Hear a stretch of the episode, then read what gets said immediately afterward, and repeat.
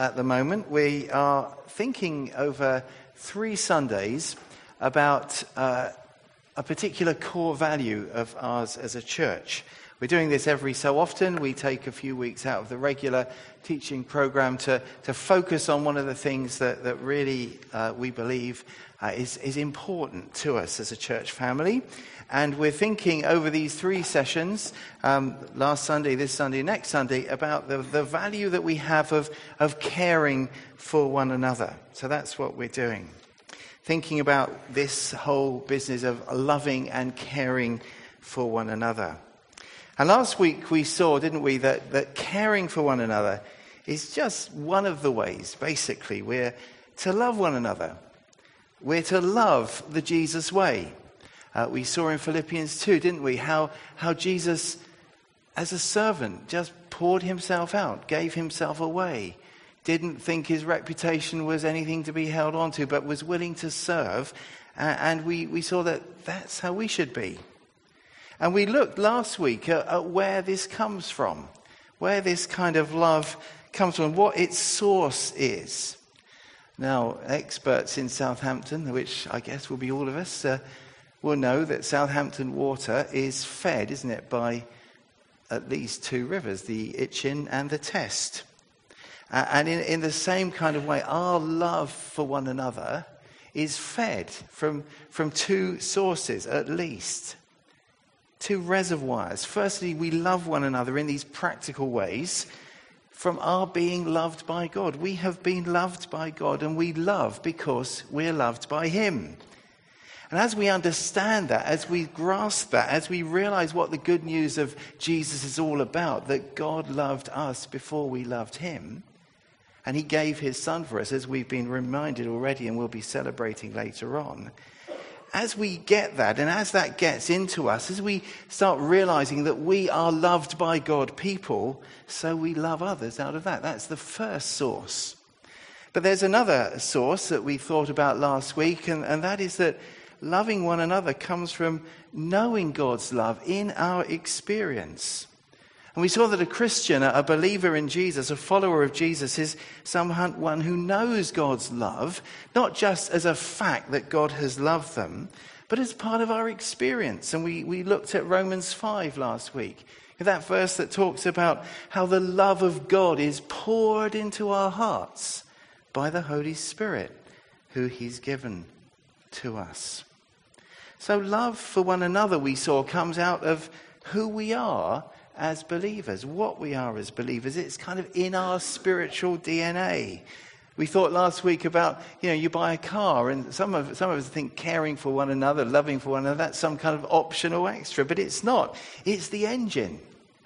We love one another not to prove anything, not to impress anyone, not to try and, you know, get God off our back or something, not to be good Christians. We love one another because we're loved by God and we know His love in our experience. And if you want to get more on that, just get down on the website and you can hear the, the message there.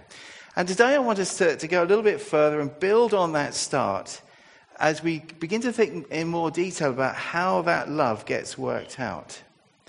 And I want us to start with the way it was, as it was in the beginning, as the Anglicans like to say um, in their prayers, by looking at Acts chapter 2 Acts chapter 2, uh, verse 42. That's on page uh, 1094. 1094, Acts chapter 2, uh, verse 42.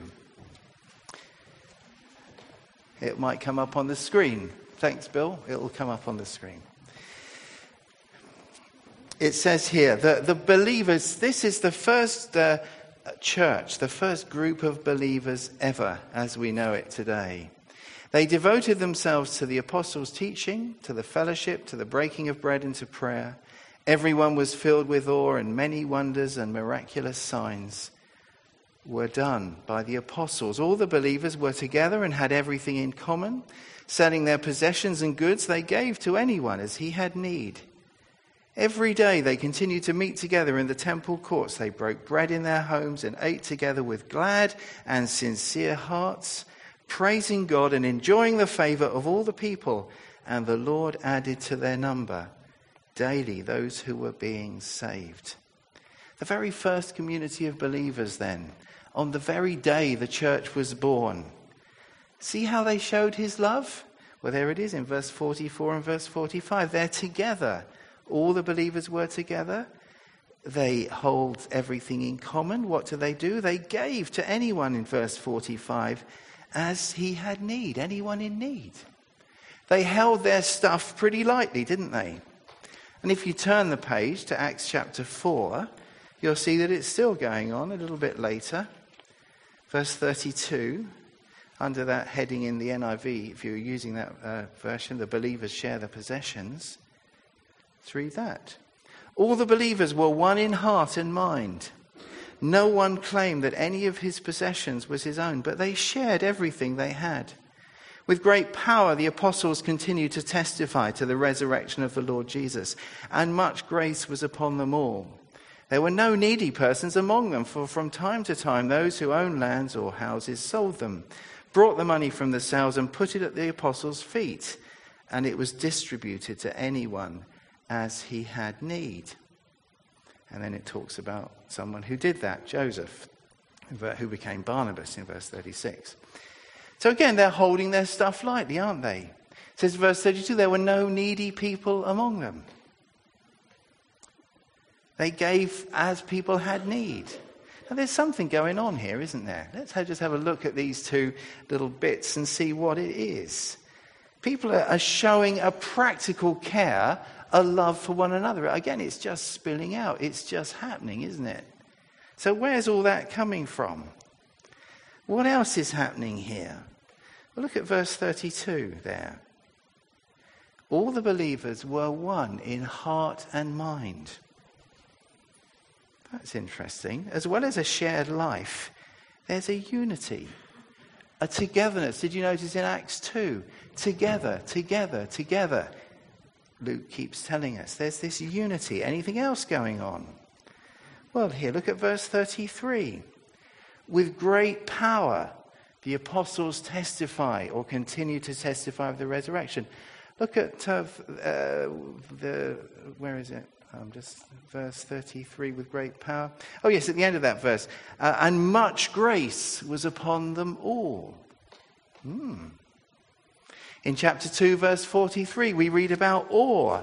We, read about wonders. We read about miraculous signs. In chapter 2, verse 47, we read about the Lord adding people to them. People getting saved, as the phrase sometimes is. People coming to know Jesus. But it was the Lord that was doing something. So, what are we picking up here? There's this uh, presence of God. God is with them. God is doing things. Things are happening because God is there. His presence is being known among this community of His people here. So there's unity, there's shared life, and there's knowing the presence of God. You know, that's what Jesus had prayed for for His disciples. In that prayer he prayed before he went to the cross, just a few pages back, if you turn back to John chapter 17. Um, it is in uh, a few pages back. Just on the, the night he was betrayed, before he went out to the cross, Jesus prayed. And, and John ha- has got this prayer recorded for us. It's on page 1085. So it is about 10 pages back in the, if you're using this version. And look what Jesus prays for in verse 21 there. He's praying that all of them may be one, Father just as you are in me and I am in you, may they also be in us, so that the world may believe that you have sent me. I've given them the glory that you gave me, that they may be one as, as we are one. He's talking within the relationship of the Father, Son, Spirit. He's talking to the Father here. I in them and you in me, may they be brought to complete unity to let the world know that you sent me and have loved them even as you have loved me. Jesus prayed that they would know this unity, that they would have a, a, life that was shared, that they would experience God's presence together, that love would be experienced in their community, that the world would see it and see that the Father had sent Jesus. And if you look down to verse 26, Jesus ends this prayer with the same idea. Verse 26, he's talking about the disciples. He says, I have made you known to them. He's looking on into the future. He says, I, I will continue to make you known in order that the love you have for me may be in them and that I myself may be in them. Unity, love, God at work in them. All the things Jesus prayed for. And what do we see in Acts 2? Unity, love, God at work in them. Jesus' prayer being answered. Now, who's Jesus praying for here? Is it just the 12 disciples or the 11? So that, yeah, when you get to Acts 2, then Jesus' prayer is answered and that's the end of the matter? Well, have a look at verse 20 in John 17. Who's Jesus praying for?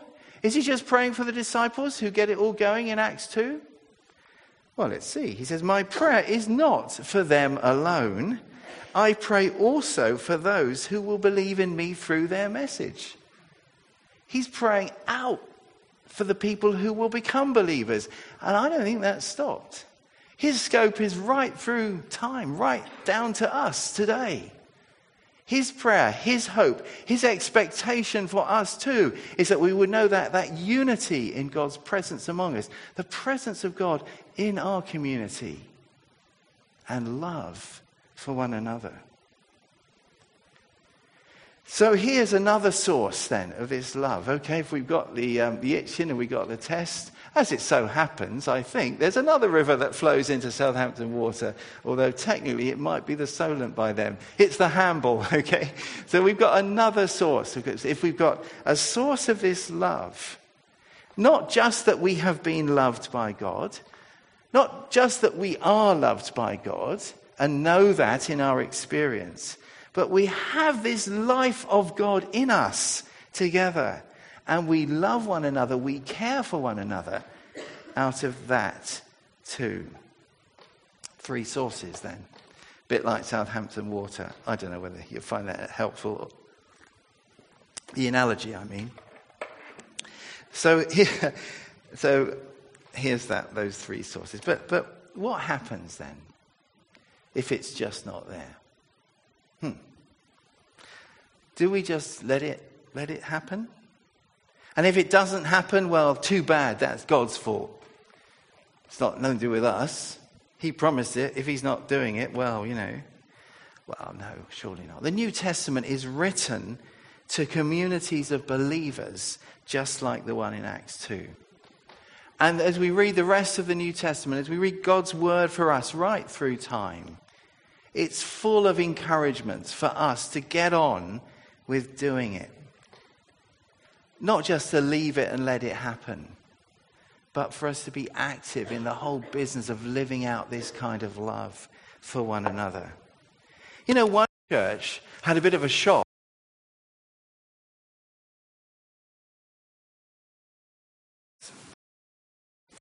Hello?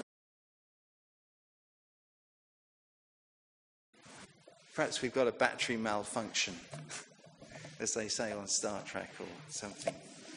The dilithium crystals can't take it any longer. Okay, are we back? I'll just carry on, Matt. Is that okay? Right. And yeah, one church one day woke up, or maybe they woke up, they got a letter from Jesus anyway. It's a very well known church, church in Ephesus. Later in history, uh, the Apostle John has a vision, and he gets some messages from the Lord Jesus Christ to seven particular local churches. And Ephesus is one of them. Uh, and the letter they get is quite shocking because it includes their being told by Jesus that they had left or lost their first love for Him. Pretty serious. So, what does he say to them? Well, he gives them a warning and he says, Turn back. You can find it in Revelation 2, verse 4 and 5, if you want to check later. He says, Remember where you've come from. Don't just leave it. Don't just stay as you are, but get back to where you should be. Repent, turn, come back again. Get back up. Get on with living and loving His way. And today's title, Living a Life of Love, that comes from the New Testament. We'll read the passage in a minute. It's telling us to live this out in our lives. That this life of God, this love of God, this that we know in our experience, needs to be lived out and expressed among us. So I want us now to look at a couple of passages, including that one that talks about living a life of love, and just see uh, some things that might help us practically in this way of living. And, and the first one is in 1 Peter, a letter that was written by the Apostle Peter to some believers um, uh, back in the first century. And you'll find it on the passage I'm thinking of on page 1220, uh, which is 1 Peter chapter 4. And we're looking at verses 7 to 11. So you see where we're coming from? We've got these sources of love and care among us that we're loved by God, that we know the love of God in our lives, that, that we want to be living the life of God in our community together. But okay, let's look at some of the practicalities of this. Verse 7 The end of all things is near. Therefore, be clear minded and self controlled so that you can pray. Above all, love each other deeply, because love covers over a multitude of sins. Offer hospitality to one another without grumbling. Each one should use whatever gift he has received to serve others, faithfully administering God's grace in its various forms. If anyone speaks, he should do it as one speaking the very words of God. If anyone serves, he should do it with the strength God provides, so that in all things God may be praised through Jesus Christ. To him be the glory and the power forever and ever. Amen. What does Peter tell us about the approach here? We're going to approach the whole business of loving one another. How are we going to do that? If you like, the mindset, what needs to go on in our heads and our hearts that will help us in this business of, of caring for one another, of living God's way? Just look at the approach here. Verse 7 is interesting. The end of all things is near. Peter's saying to them, Look, guys, it's urgent. He's saying, you know, we're in a, a new time. The scholars disagree on exactly what he means, but, but whatever he means, he's saying it really matters that you do this and you do this now. It's urgent. There's no time to kind of leave caring for one another for some more convenient time. It's now or never, says Peter. Now, that's a good way, isn't it, for us to approach the whole business of caring, loving for one another. We don't put it off. We don't th- say, well, sometime I might get round to showing love to a brother or sister, or, but no, it's now, it's urgent. That's the first thing. In our heads, let's get that right. That, you know, if, I, if it's not done now, and if, if I don't do it now, or if you don't do it now, if one of us doesn't, we've missed a really significant opportunity. But there's more. He says, look, guys, he says, you need to be intentional. Look, there's this idea he says, look, be clear minded and self controlled. It's as if he's saying you need to make a decision in your mind to do this thing, to act, not to, not to leave caring for one another for some more convenient time or from someone more gifted than you or, or whatever, but to deliberately to make it a decision in your own head that you're going to do something to show love and care for your brothers and sisters. Because he goes on to say, uh, he says, be self control. Now, self control. We often think of self control in the area of, of, you know, you, you kind of attempted to do something, or a bit of you wants to do something, and you don't do it, and you show self control, don't we? Won't go into details, but lots of us will know exactly what we're talking about there. But there's, a, there's another, the, kind of the other side of that is when we don't want to do something. You know, we think, oh, I can't be bothered to show any care. I'm too tired. Oh, my goodness, surely someone else can do it. There's a self control that says, I'm not going to listen to my desires, and I'm not going to listen to the excuses I can make to myself. I'm going to get on and do something right away. That's the idea of being intentional, self controlled. We need to get that into our heads, don't we? We need that love that says, I will. We need to do that. He also says we need to pray about it. So, in a sense, we, we don't just rush in and do anything. He says, look, you need to be alert, self controlled, clear minded, and pray. One of the things the pastoral team does is pray. We pray every month for about an hour and a half, uh, and we pray for people in pastoral needs, and we also do other things as well. But the prayer is really important. So, you know, if you can't do anything else, you can certainly pray and show love and care that way. It's a great example. Thank you, Mandy, for sharing that about Olive. Uh, uh you, you may not know, Olive can't come to church these days. She's pretty much confined to where she is. She's praying, involved in that way. Expect, when we pray, we're expecting God to be doing something. We need to get that into our heads. Verse 10 says, Get into your heads the fact that you are stewards. That word phrase there, each one should use whatever gift he has received to serve others, faithfully administering God's grace. That's the idea of being a steward, that you've been given something that doesn't really belong to you. It's been given you to look after for the sake of other people. And Peter is saying to the believers he's writing to, get that idea into your heads. That what God's given you, the gifts you have, uh, it's in trust. And it's to be used well. And it's to be used actually for others. Let's get that into our heads. It's urgent, so do it. Let's be intentional clear minded. Let's pray about it. Let's realize that we're stewards. These are all things of uh, ways of, as it were, getting into it. But there's more. What does these, these verses tell us about the actions then? We're actually meant to do something. We've got this mindset that kind of goes ahead of it. And then, okay, what, what do we do? Well, look at, look at it, see what you can pick up. Verse 8 is the clearest one, I suppose.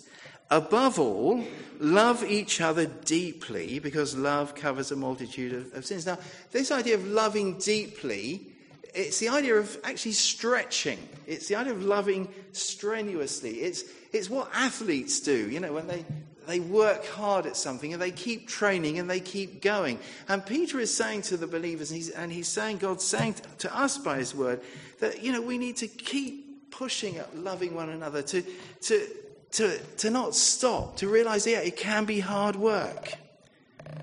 And we can, uh, it helps us to realize that we're loving people who God has forgiven. Hmm. Just like He's forgiven us, as we shall see. Because Peter says love covers over a multitude of sins. God's love has covered our sins in Jesus. If God's love can do that, and He's covered a person's sins, then my love for them should be like his. See? That's what he's saying. So we love deeply, strenuously. Then look at what else he says. Look, there's hospitality, verse 9. What's hospitality? Well, it's love that shares time. The key thing about hospitality is that it's time you spend with people. It's not about how good the food is, it's not about how much of it it is.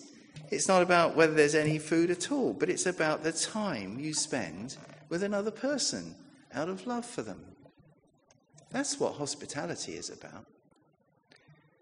And you know, time, I think I said last week, is the one thing that we, we got everything in the West. We've just got too much of everything, except time. Haven't got any time. The most valuable thing we have. Are we willing to share that? with one another, with others. Some are giving time for street pastors, time to pray for street pastors and school pastors and so on. Time. And it's love that serves others, verse 10. There's that idea. We're, we're stewards, verse 10. Um, each one to use whatever gift he has received to serve others. So, why am I doing this this morning? Well, I should be doing it to serve you. If God's gifted me, I use it to serve you. So when I sit down and think, oh no, I've got to prepare a message and it's uh, getting late, it's going to be a late night. Actually, it happened to me exactly. I won't tell you what time. As I was preparing it, I just heard the Lord say, yeah, do this to serve others. It's part of our love. Why are, why are people doing everything they're doing? Why are the musicians playing this morning? At least one of them's feeling a bit under the weather. Why are they doing it? To serve you, to serve others. Why are the children's uh, workers doing great stuff with the children and the young people today because they want to be stewards of God's grace to serve others. Why people are going to be making us a cup of coffee? Why the prayer team going to be available? Stewards of God's grace to serve others. It kind of happens all the time, or it can be. I was going to say should be, but that sounds a bit like, you know, ooh, we'll do it out because we ought to. And that's not what we're meant to do. We're meant to just flow it out, as we shall see. And did you notice this passage keeps on about each other? Each other. Each, each, each. It's multi directional, it's not just one way. So we see that in our coffee time. People all over the place, talking, sharing, hopefully praying with one another. Each one. Multi directional. It's for all of us to get stuck into. Now we're going to look at another passage more briefly that also talks about one another quite a lot. It's in Ephesians 4. So if you'd just like to turn back, and we're going to look at a couple of verses which actually leads us quite nicely, I think, into the communion that we'll share together. Ephesians 4, verse 32. Be kind and compassionate to one another, forgiving each other, just as in Christ God forgave you. Be imitators of God, therefore, as dearly loved children, and live a life of love. There it is. Just as Christ loved us and gave himself up for us as a fragrant offering and sacrifice to God. Paul sums it up live a life of love. Live a life of love. What's he summing up? He says, Be kind and compassionate to one another. So, how can I do that? How can I find that in me? I'm maybe not a very kind and compassionate person. I heard somebody said, I, I don't do forgiveness, somebody says. Some people say. Some people think that they're not wired to be kind or compassionate. So, how do we find that? Where's that going to come from? Forgiving one another. How can I do that? Well, Paul says, you can do that because you've been forgiven.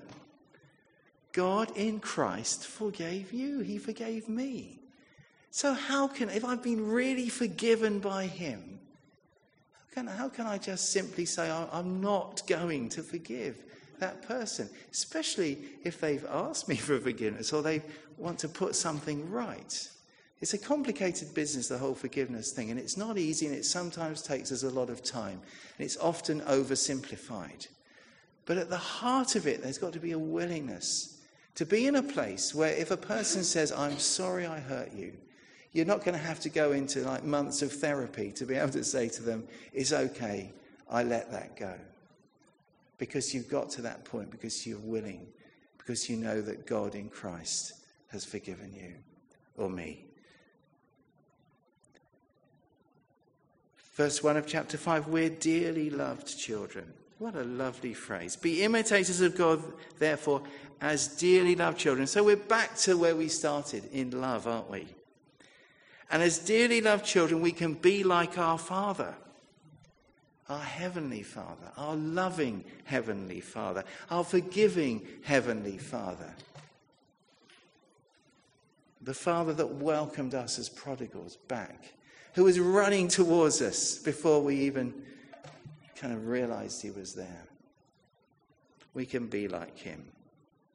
Christ loved us and gave himself up for us, and that's what we're remembering.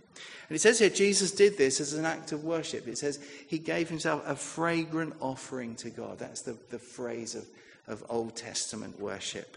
Uh, just as, and just as Christ did this in worship. So in worship, we love one another. It's part of our worship.